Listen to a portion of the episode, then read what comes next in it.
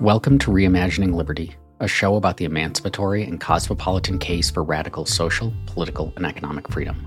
I'm Aaron Ross Powell. The future is a conversation. What the future looks like, and how and which technologies will shape it, isn't something we can plan or dictate or demand in advance, but rather something that emerges from the back and forth bargaining of everyone with a stake in it. That's the argument presented by my guest today, Jason Kuznicki, editor in chief of TechFreedom. Jason recently published an essay responding to the venture capitalist Marc Andreessen's Techno Optimist Manifesto, which presents the future as under assault by enemies of progress. Jason and I talk about what it means to be a futurist, why certain ideologies have colonized the different sides and debates about emerging technologies, and how we can get back to a hopeful vision of the future as a conversation. Let me very briefly mention that Reimagining Liberty is a listener supported show. If you enjoy these discussions and want to get early access to new episodes, you can become a supporter by heading to reimaginingliberty.com. With that, let's turn to my conversation with Jason Kuznicki.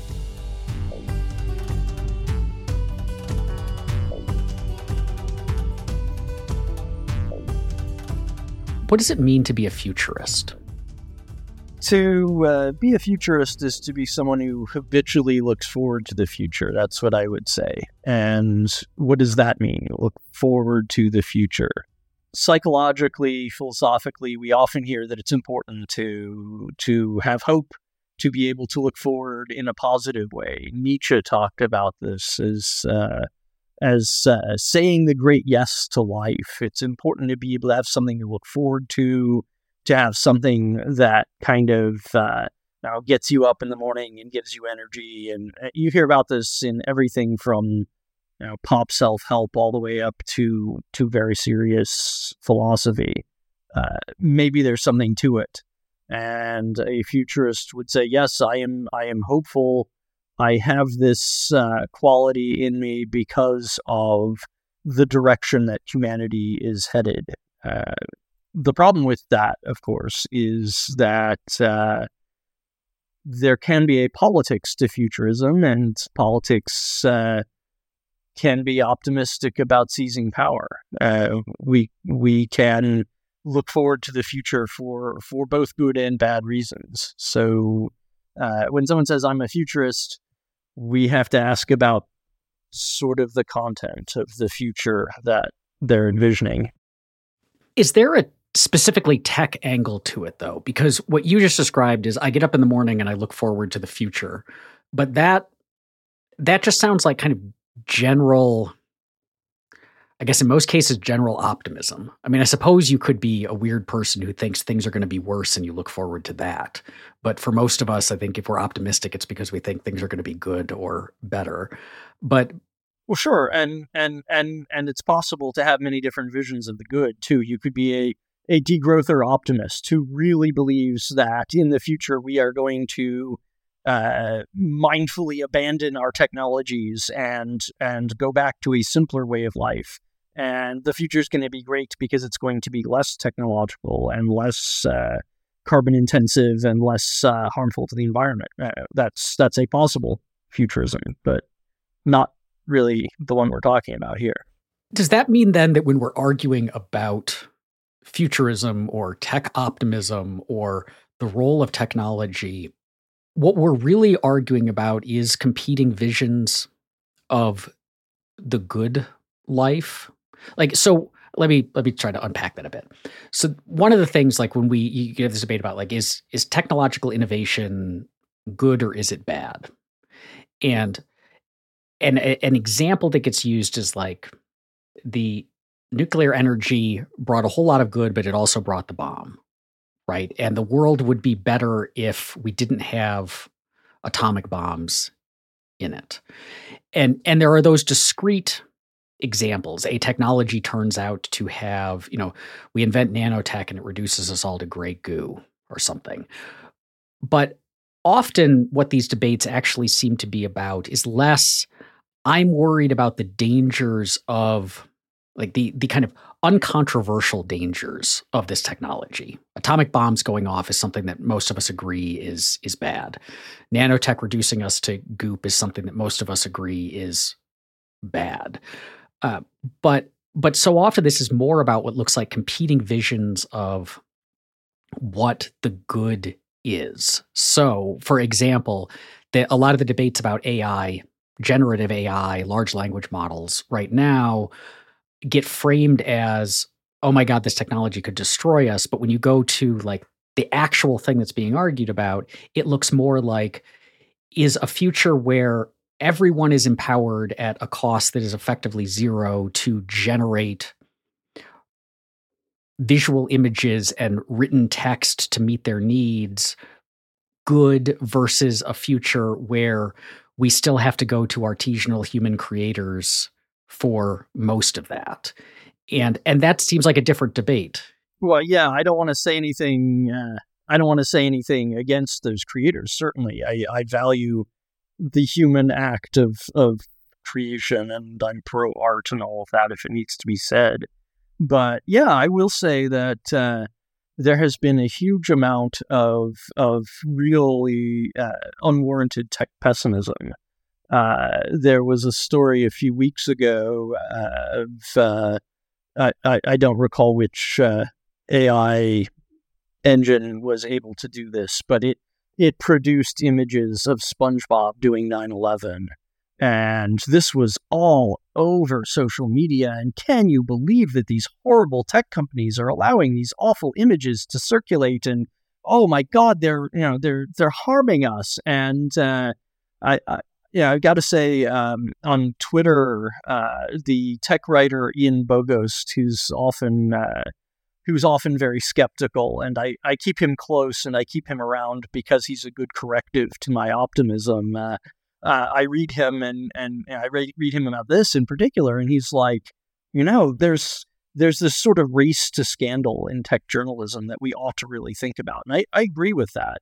Uh, I'm not convinced that anybody was harmed by seeing an image of SpongeBob doing 9 11. Uh, I think we're allowed to say this was just a, a ridiculous image. It's not traumatizing. It's, it's, you know, funny, maybe if you have that kind of sense of humor, but it's not something to uh, to panic about. Can we uh, can we maybe learn to relax a little?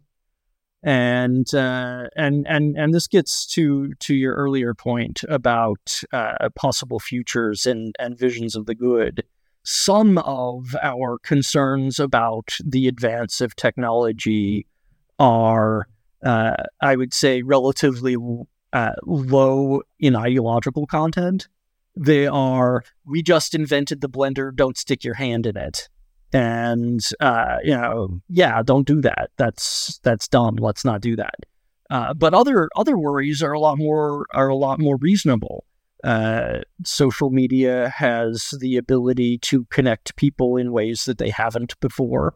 Uh, what sorts of messages are going to propagate? Will they be true or false? Will be will we be harming people or not, there might actually be something there where uh, the SpongeBob example is silly. Maybe we should look at this a little bit more closely. And I, I don't think that's crazy. I, I don't think that's crazy. I think the possibility for coordinated, inauthentic, or or violent behavior online is is real. I think the possibility that these platforms might want to exercise some control, some editorial control over misinformation is not automatically suspect or wrong, and and and maybe that brings us right into uh, the essay that we are here to to talk about, which is uh, Marc Andreessen's uh, uh Techno Optimist Manifesto. Um, yeah, is this is this a, a good or a a bad response to uh, the march of technology, as it were? As you were saying that, it it occurred to me that a lot of these debates seem to be driven by divergent perspectives on what technology represents. And and these are not these are not uniform because we tend to only apply these to emerging technologies not in retrospect to like technologies we've grown used to uh, so so a lot of these a lot of these debates suffer from kind of a lack of hindsight and analogizing to past technological panics and so on.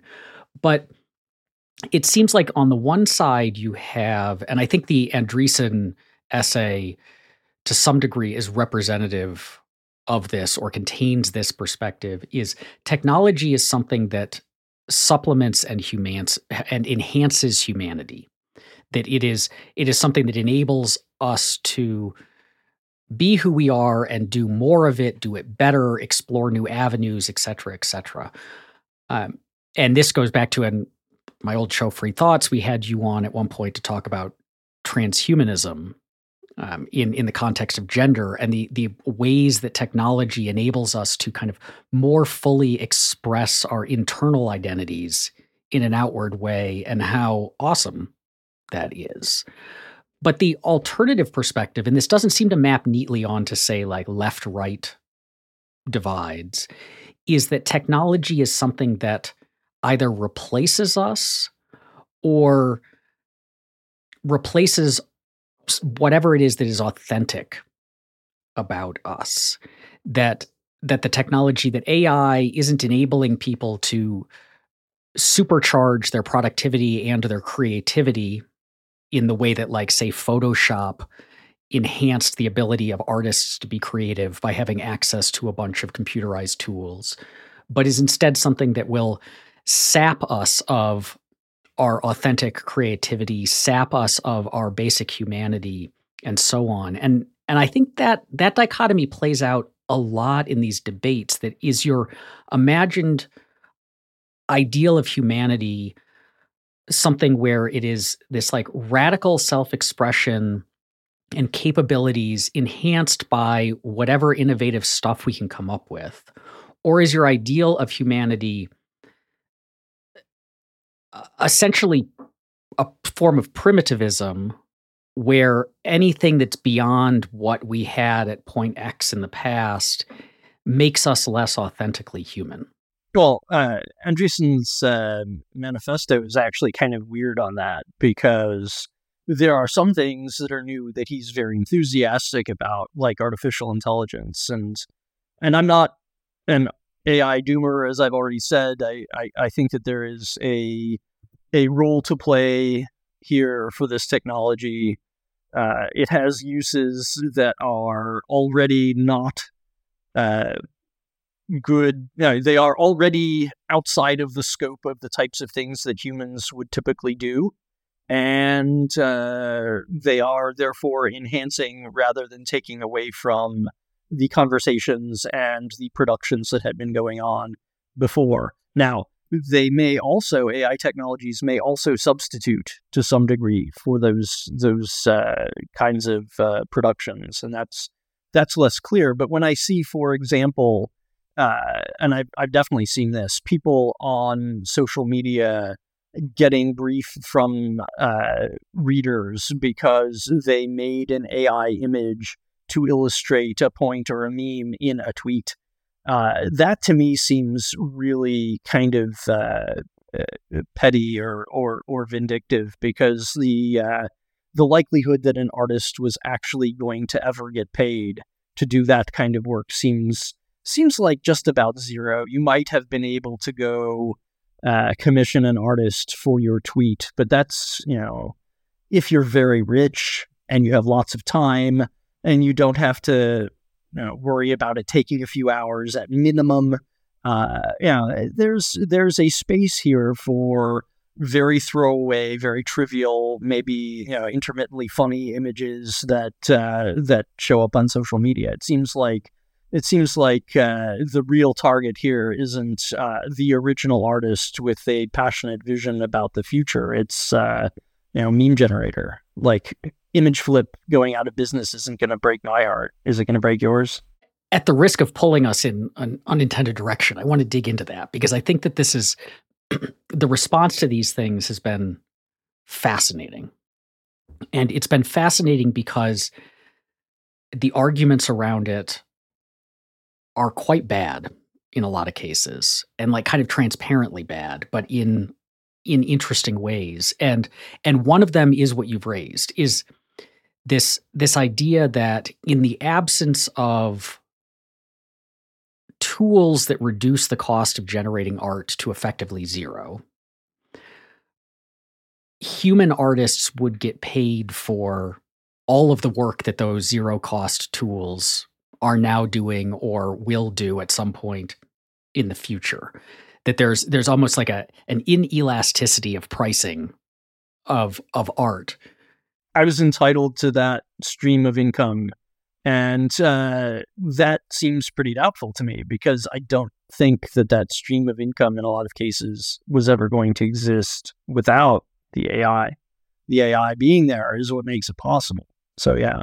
I noticed this in i still years and years ago did a lot of stuff in the tabletop gaming industry and still keep an eye on it. And I first noticed this when there were fights about publishers using AI, either fully generated art or artists using AI to supplement, like to kind of work they were then modifying AI generated art. And all of these publishers kind of signed pledges to never use this art. And all of these people who make art for tabletop role playing games were like, publishers have an obligation to be paying us and they're getting out of it. And what was missing from all of that was, and I think it's it's important in this industry too, that these are not this is not Penguin Random House deciding it's going to replace its cover designers with AI. It is these incredibly small operations. Most of them are not making like any money. It's just hobbyists and so on. And so they didn't have the funds to be paying an artist in the first place. And so the choice is not between this little indie RPG coming out with human artists versus AI generated art, the choices between this indie RPG either not coming out or coming out with no art versus and and I think a lot of it and what was really interesting too is how much basically this is an argument about automation. It is an argument about automation. It's about uh, what kinds of of production would happen here or there uh, at different uh, different price points. Um, for example, you know, I, I wrote a response to this uh, Techno Optimist manifesto, and I very happily put in an AI image of myself in uh, a beach chair out on the beach, and it's it's a terrible picture of me. It is very unfaithful to what I look like. I've got a beard, which I don't actually have. Um, I'm really buff, which I'm I'm not all that and uh, and it's funny and i captioned it with eh close enough because like i'm just not worried about this i really am not. You know there are going to be ups and downs in the future art market and the idea that this has somehow killed off a generation of of careers seems uh, seems a little bit far fetched to me because uh, uh, it, it's already established its uh, its niche space, I think, and we all kind of know what it is. It's for uh, it's for throwaway one-off uh, projects. It's not for okay, this must be the image for my book cover. Yeah, I would never do that. So uh, yeah, I, I don't see a whole lot of things changing except that there's a, a new venue or a new a new level of even cheaper art out there, which, uh, you know, you can be a snob about it, but that's really all that's left is the snobbery. One thing that stood out in Andreessen's manifesto, and in particular the response to it, and I think fits in with what we were just discussing, is I had said at first that this idea of does technology supplement humanity or does it replace humanity doesn't map onto, say, cleanly onto partisan divides. But it does seem like a lot of these arguments end up becoming essentially proxies for political arguments. So Andreessen is at the at the surface level like the way that he presents his argument is this is technology the technological growth is is awesome it has been awesome it will continue to be awesome there are people out there who are innovators and pushing this forward. But then there are people who are, for whatever reason, in opposition to that innovation and are trying to stop it. But yeah, which is really strange because we need to stop right there. What is the future going to consist of? Is it going to consist of an entrepreneurial vision which is completely untainted, which need not survive any consumer feedback, which uh, is going to be used right out of the box exactly as the innovator wants? Because that's the impression I really get from his essay is that he imagines he has a direct line to the future. And what I would say as a as a futurist who has a, a, a rather different view is look, this is going to be negotiated over. The future is haggling forever. If we want it to be good at all, we're going to have to aim in that direction because, yes, we need new ideas, but also we need the new ideas that are a step beyond that, not just the great product, but the great use for the product that a consumer comes up with that the innovator maybe didn't have. This is a common story in the history of product innovation. We didn't know that it was going to be this great hit because people were using it in a new or different way. We didn't know that it would be popular with this community. We didn't realize that we had this market there. Uh, the future is not in any one person's brain ready to be uh, unleashed on everyone else, and it's just laws or attitudes or values holding it back.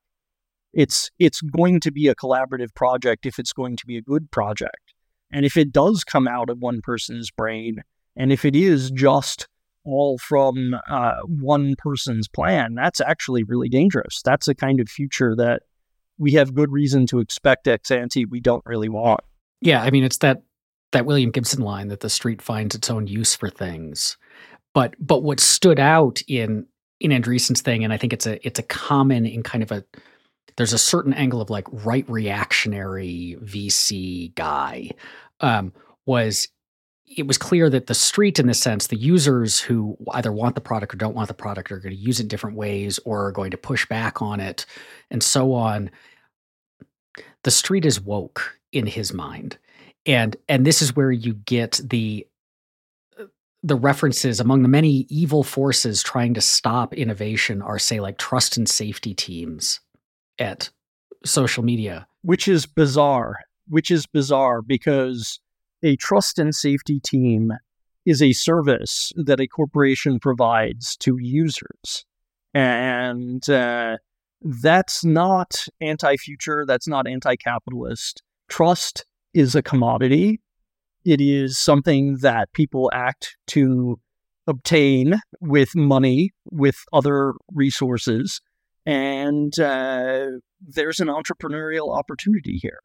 Uh, there's a very weird sort of uh, uh there's a very weird sort of relationship with innovation in the essay because uh, some kinds of innovation like crypto and AI turn out to be good, but innovation in general is not innovation in general is not actually good because uh, new ideas, ideas that have come up in the last few decades, like uh, ideas like, uh, again, having a trust and safety team, but also uh, one gets the uh, gets the sense civil rights uh, legislation.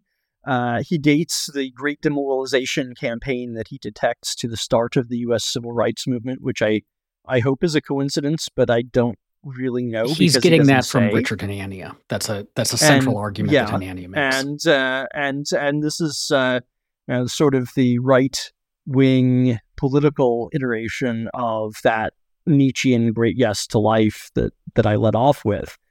The great yes to life in politics is is just the future is is ours and we are the leaders and we are the natural uh, the natural uh, pinnacle of society, uh, which, uh, uh, well, we'll see about that, I guess. but I, I think there's some reason to be skeptical there. The, the boundaries seem to be drawn a bit arbitrarily, don't they?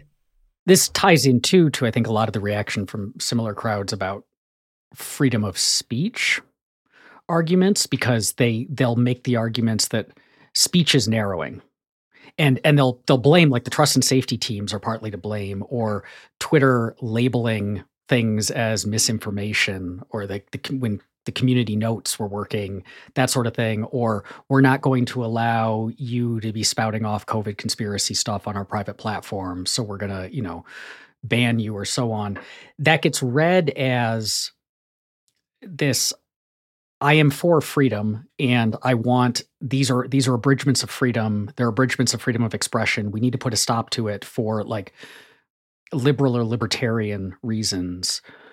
When in fact, those simply are the exercise of freedom of speech and freedom of association. And the demands to stop it are simply demands that people be restricted in their freedom of speech and freedom of association. And I think this ties into your like we are kind of the great men who should decide everything is that one thing that has happened and this has been a technological change as much as it's been a social one is that social media in particular has flattened hierarchies of speech distribution.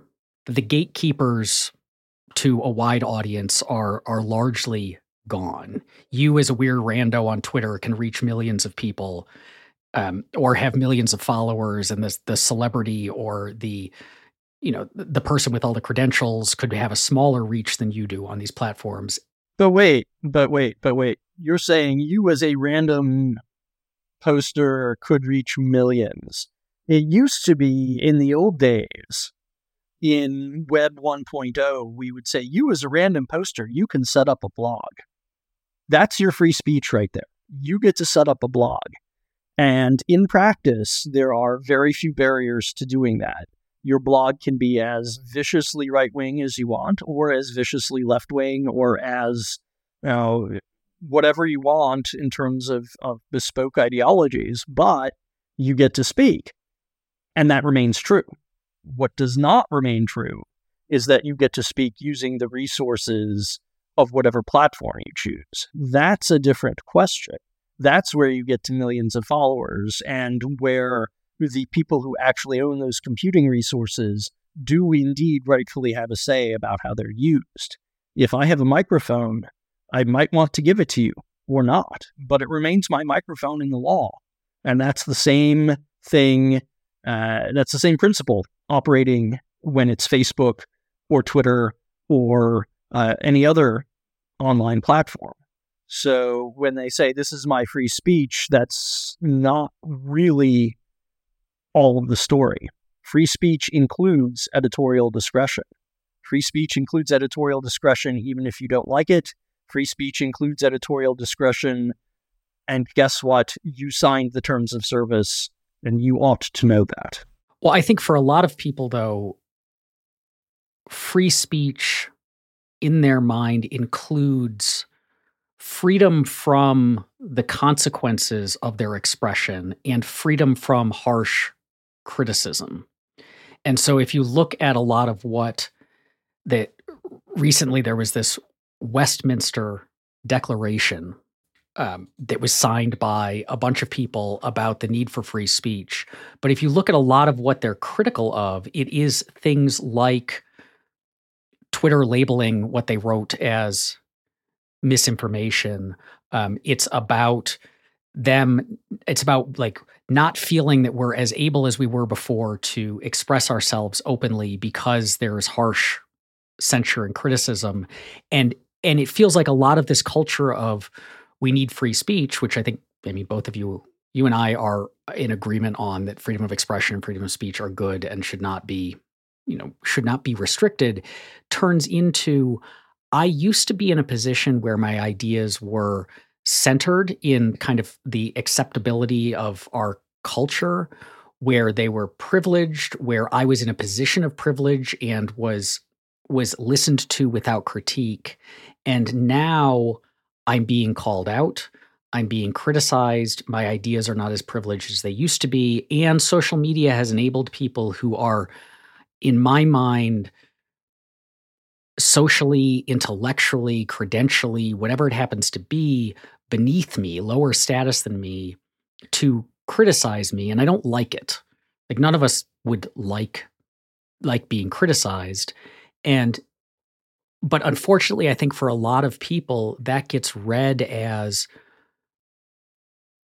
free speech is narrowing. We're more hostile to speech than we used to be, rather than I'm being criticized more than I used to be. And that manifests, I think, the the aversion to trust and safety teams is to some extent tied into that. That like I am my pronouncements are wise and good, and the culture doesn't like them anymore, but it's wrong for these riffraff on the trust and safety team to be mislabeling me or pushing back on me or excluding me. Oh, oh, the the the the the skepticism isn't isn't just for riffraff. No, Andreessen writes, our enemy is the ivory tower, the know-it-all credentialed expert worldview, indulging in abstract theories, luxury beliefs, social engineering, disconnected from the real world, delusional, unelected, unaccountable, playing God with everyone else's lives with total insulation from the consequences. Now, if you're on the left wing, I've got to say, I, am not going to agree with folks on the left about everything, but I've got to say, they look at venture capital and see these exact things. They see a know it all credentialed expert, abstract theories, luxury beliefs, playing God, etc., etc. I would say that's a little overdrawn because in our society, we allow corporations to fail usually, and uh, consumer products are not obligatory, and you know these things have a way of working themselves out. But but what's interesting here is what's interesting here is this is how Andreessen describes his enemies. Uh, these are people who have knowledge that are at odds with him, and they are playing God with everyone else's lives. Well, you know, I I, I feel like I myself am, am often in that position, but it's about politics. It's about people telling me, no, you should not have the kind of family structure you have, or uh, no, I don't think that uh, your beliefs about gender expression are right. And uh, now these are these are the sorts of abstract theories and luxury beliefs that people on the right are are going to condemn. I would say uh, the right is not immune from this. Uh, we've seen a lot of really weird beliefs come out of uh, the technology sector, uh, things that, uh, you know, from my theoretical political commitments, I would say seem to also reflect a lot of hubris. And the way that I would try to answer these these questions, which I personally admit I don't necessarily have all of the answers to, is to try to assign costs and try to bargain about them. And uh, that's uh, not necessarily going to be a solution that leaves everyone happy, but it might be able to to let us work out a a, a modus vivendi. Yes, you've got a great idea for product. Maybe your users are going to end up wanting different things out of it. Okay, where does that leave us? Not we have this one vision, it resides in certain people's heads, and the way to make progress is just to empower them. That seems like a very one sided solution. Yeah, it gets away from, I think, your important point that the future is ultimately a conversation, that it is not something that is dictated by great men, although great men, however we define that, are as much a part of that conversation as everyone else. It's not something that is dictated by the entrepreneurs themselves, although they are obviously incredibly important contributors to it. The innovators are incredibly important contributors to that conversation, but it has to be a conversation. And I think that's my worry with a lot of the the culture you see represented in his manifesto, the culture you see represented in certain parts of the free speech debate is it's actually about not wanting that conversation when the conversation is not going the way that they want it to. When the conclusions people are drawing are not the conclusions they think they ought to conclude. And so what they want is less a conversation and more a captive audience. And it's it's also worth asking uh, what are the people, you know, where are the people who are going to be excluded? Henry Farrell also wrote a response to Andreessen's manifesto that I think is really good. And uh, his point was this is a manifesto that is deliberately trying to exclude people. It is not trying to bring people on board. It is not trying to plant a flag and ask people to rally around it. When you say the future is going to be inspired and your list of inspirational authors just kind of blithely throws in fascists, which this one does, let's be clear, that's not going to inspire an awful lot of people when they find out about that. That's going to make people think that the future will be terrible. Now, hooray, the future is going to be fascism is not the message that most people are really wanting to hear nowadays. Yeah, call me crazy, but yeah.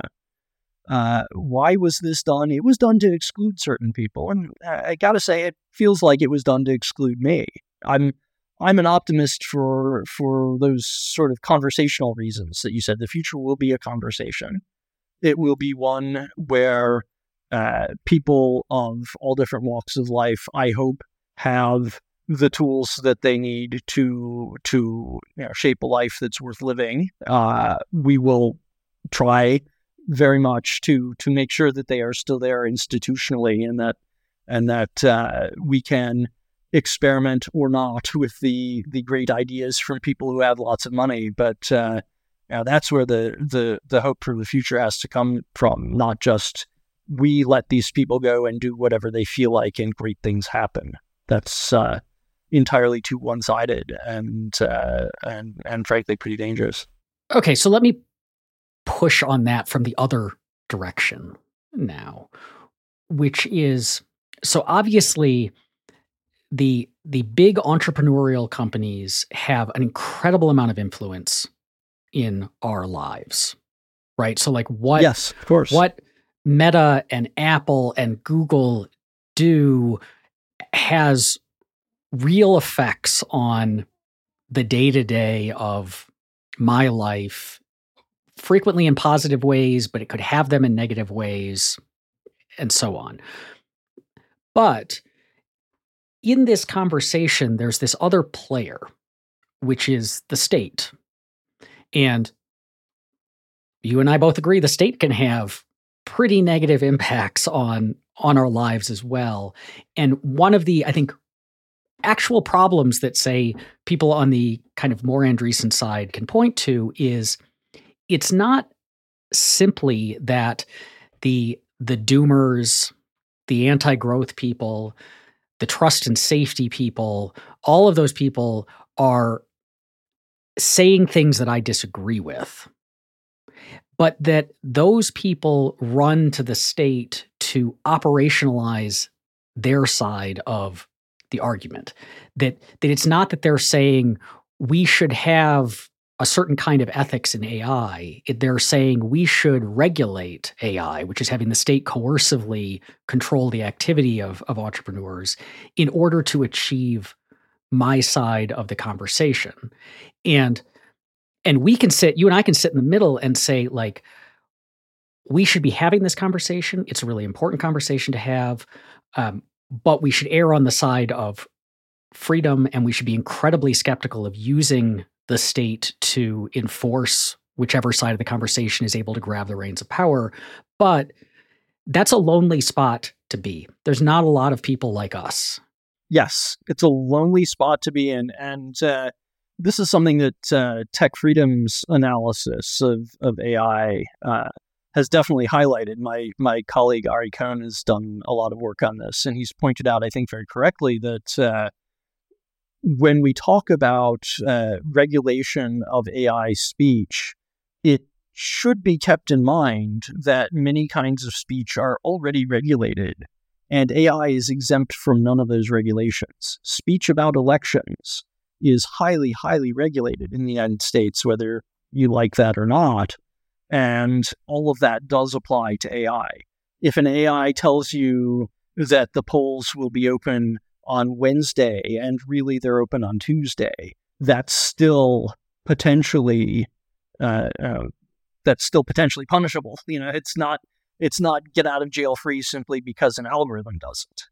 Uh, if an AI lies to you about an advertisement, that is still fraud. You know, AI says these pills can cure cancer. We put it in our ad. You're still committing fraud. You know, that's that's not something that you get out of.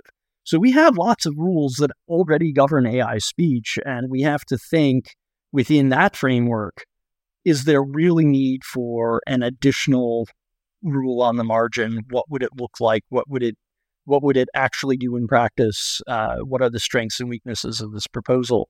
Uh, the the uh, uh premise, which I, I, think I would agree with with Andreessen about here, is uh, that that this is completely out of control. You know, that's something that ought to be pushed back on.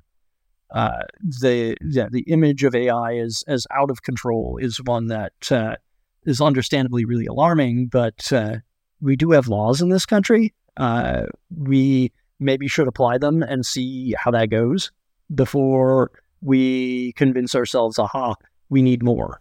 Convincing people of that, though, is made worse by the dalliances of a lot of people in the this particular brand of futurist orbit with the right wing thinkers, the fascists, and so on, because if if what you and I are trying to convince people who are say skeptical about certain technologies if we're if our argument to them is this is an important conversation to have. We shouldn't dismiss it. We should try to figure this stuff out. It's it's going to be messy um, but we're optimistic that like in the long term we'll get it right and so on. But you should not run to the state to control this stuff right now because that's abridgments of freedom and we think it's going to lead to a worse world in the future and so on.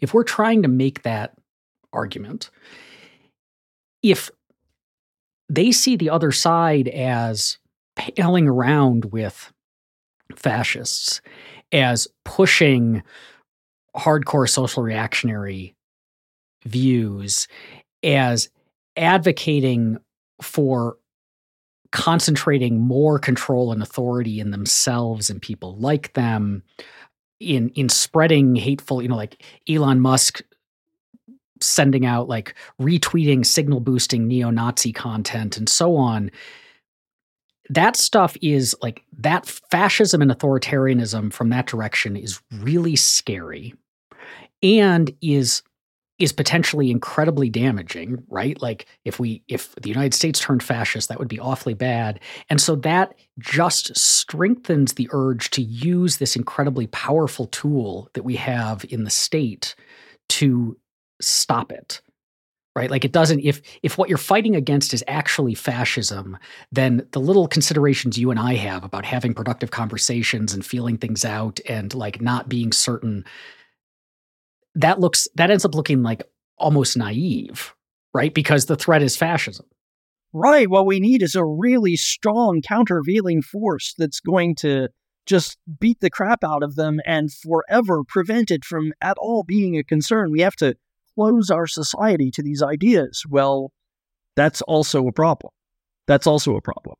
Uh, if we close if we close our society to ideas we term fascist, we might be without fascism for a while, but maybe it will come back wearing a different set of colors.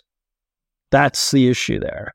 And what we need to do is keep the door open for technological innovation, for social innovation, but not allow any one person's vision of society to take over and be the only one that goes.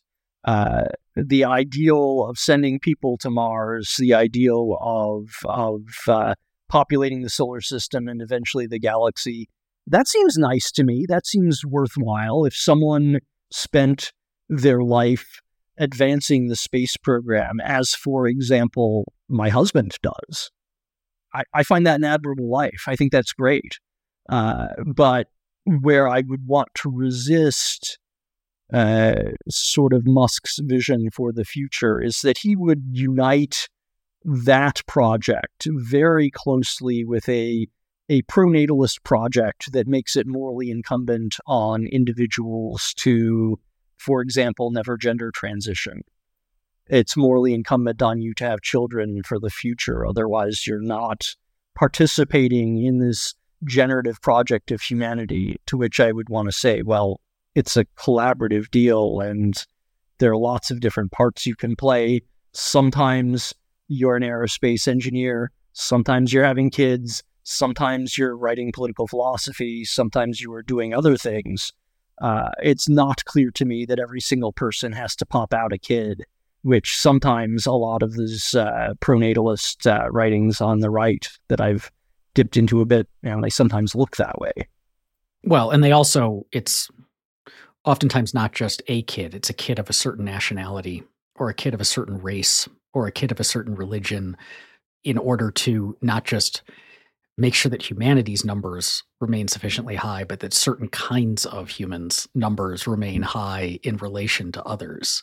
Uh, and that that's the what I see as really unfortunate is how much those kinds of ideas have colonized a lot of the thinking of major figures in technology and and the result is that people who I think could be persuaded of tech optimism see tech optimism as irredeemably tainted with those ideas or necessarily entangled with those ideas. And so, in their mind, and it's not an entirely irrational belief to form based on the available evidence. Oh, gosh. Yeah. It is if you are going to go along with the tech optimism, you also have to go along. You have to be promoting these ideas, or the technology exists in order to get us to this world. I'm a techno optimist, and I find it mystifying and embarrassing that lots of techno optimists go that route. I really do, because uh, you know, it, how hard is it to just leave off the fascist authors from your list and say, "Yeah, that's a dead end." That's not hard. That is not hard. And there are left techno optimists. They do exist. The idea that we might somehow be able to achieve an egalitarian but technologically advanced future is not a crazy one.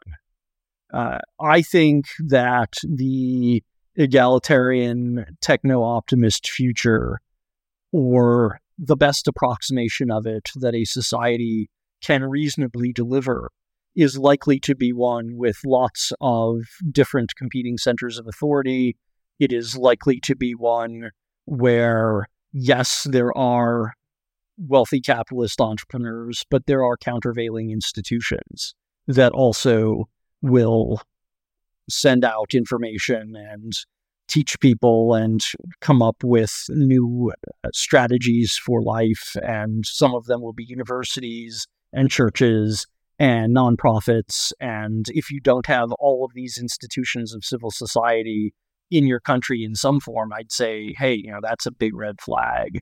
You don't want to be a place where it's just understood that basic research, if it happens at all, is through the government. You don't want to be a place where ah, reproductive rights, let's check with the church.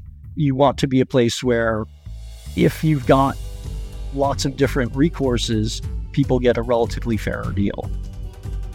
Not just one person's say over many persons' lives irrevocably. Thank you for listening to Reimagining Liberty. If you like the show and want to support it, head to reimaginingliberty.com to learn more.